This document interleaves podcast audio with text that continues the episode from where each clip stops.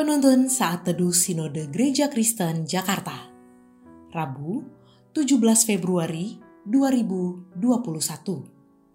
Judul Renungan Amarah Memadamkan Kasih. Diambil dari Nats Kejadian 4 ayat 1 sampai 16 Kain dan Habel. Kemudian manusia itu bersetubuh dengan Hawa istrinya dan mengandunglah perempuan itu lalu melahirkan Kain. Maka kata perempuan itu, "Aku telah mendapat seorang anak laki-laki dengan pertolongan Tuhan." Selanjutnya dilahirkannyalah Habel adik Kain. Dan Habel menjadi gembala kambing domba. Kain menjadi petani. Setelah beberapa waktu lamanya, maka Kain mempersembahkan sebagian dari hasil tanah itu kepada Tuhan sebagai korban persembahan. Habel juga mempersembahkan korban persembahan dari anak sulung kambing dombanya, yakni lemak-lemaknya. Maka Tuhan mengindahkan Habel dan korban persembahannya itu. Tetapi Kain dan korban persembahannya tidak diindahkannya. Lalu hati Kain menjadi sangat panas dan mukanya muram. Firman Tuhan kepada Kain, "Mengapa hatimu panas dan mukamu muram? Apakah mukamu tidak akan berseri jika engkau berbuat baik? Tetapi jika engkau tidak berbuat baik, dosa sudah mengintip di depan pintu. Ia sangat menggoda engkau, tetapi engkau harus berkuasa atasnya." Kata Kain kepada Habel adiknya, "Marilah kita pergi ke padang." Ketika mereka ada di padang, tiba-tiba Kain memukul Habel adiknya itu, lalu membunuh dia. Firman Tuhan kepada Kain, "Di mana Habel adikmu itu?" Jawabnya, "Aku tidak tahu." Apakah aku penjaga adikku? Firmannya, "Apakah yang telah kau perbuat ini?" Darah adikmu itu berteriak kepadaku dari tanah. Maka sekarang terkutuklah engkau, terbuang jauh dari tanah yang mengangakkan mulutnya untuk menerima darah adikmu itu dari tanganmu. Apabila engkau mengusahakan tanah itu, maka tanah itu tidak akan memberikan hasil sepenuhnya lagi kepadamu engkau menjadi seorang pelarian dan pengembara di bumi. Kata Kain kepada Tuhan, hukumanku itu lebih besar daripada yang dapat kutanggung.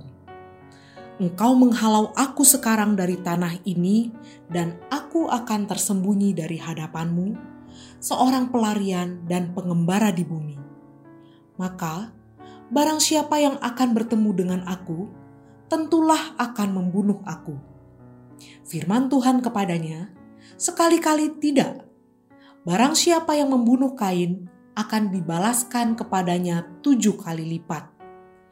Kemudian Tuhan menaruh tanda pada Kain supaya ia jangan dibunuh oleh barang siapa pun yang bertemu dengan dia. Lalu Kain pergi dari hadapan Tuhan, dan ia menetap di tanah Not di sebelah timur Eden. Siapa yang tidak kenal dengan game bernama Angry Birds? Ini adalah sebuah permainan yang dibuat oleh Rovio Mobile, sebuah perusahaan pengelola aplikasi game di smartphone dan tablet. Menurut beberapa sumber, aplikasi ini diunduh sebanyak 250 juta kali. Kenapa begitu banyak peminat?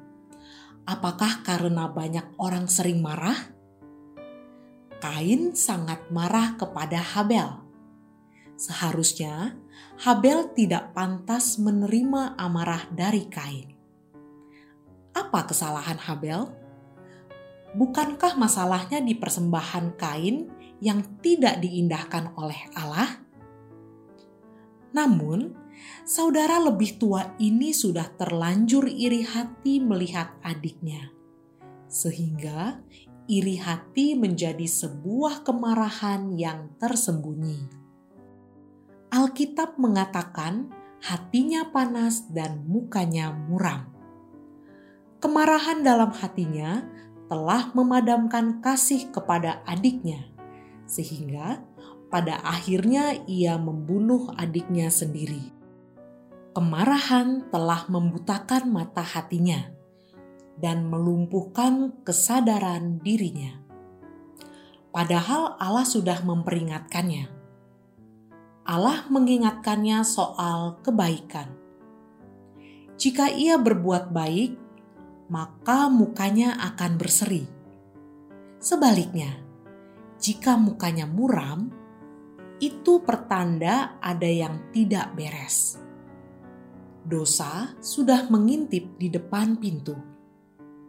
Namun, Kain tetap tidak mengindahkan teguran Allah Amarah bisa saja terjadi di tengah-tengah keluarga. Orang tua bisa marah kepada anaknya. Demikian sebaliknya.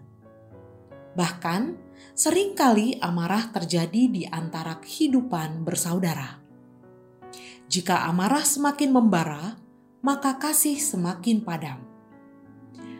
Amarah yang dipelihara akan membuat keluarga kehilangan damai sejahtera seberapa sering amarah terjadi dalam keluarga kita hari-hari ini? Jangan biarkan ini terus berlanjut. Pasti ada yang tidak beres. Kenali penyebabnya dan segera selesaikan. Amarah akan memadamkan kasih dalam keluarga. Kiranya Tuhan memampukan kita.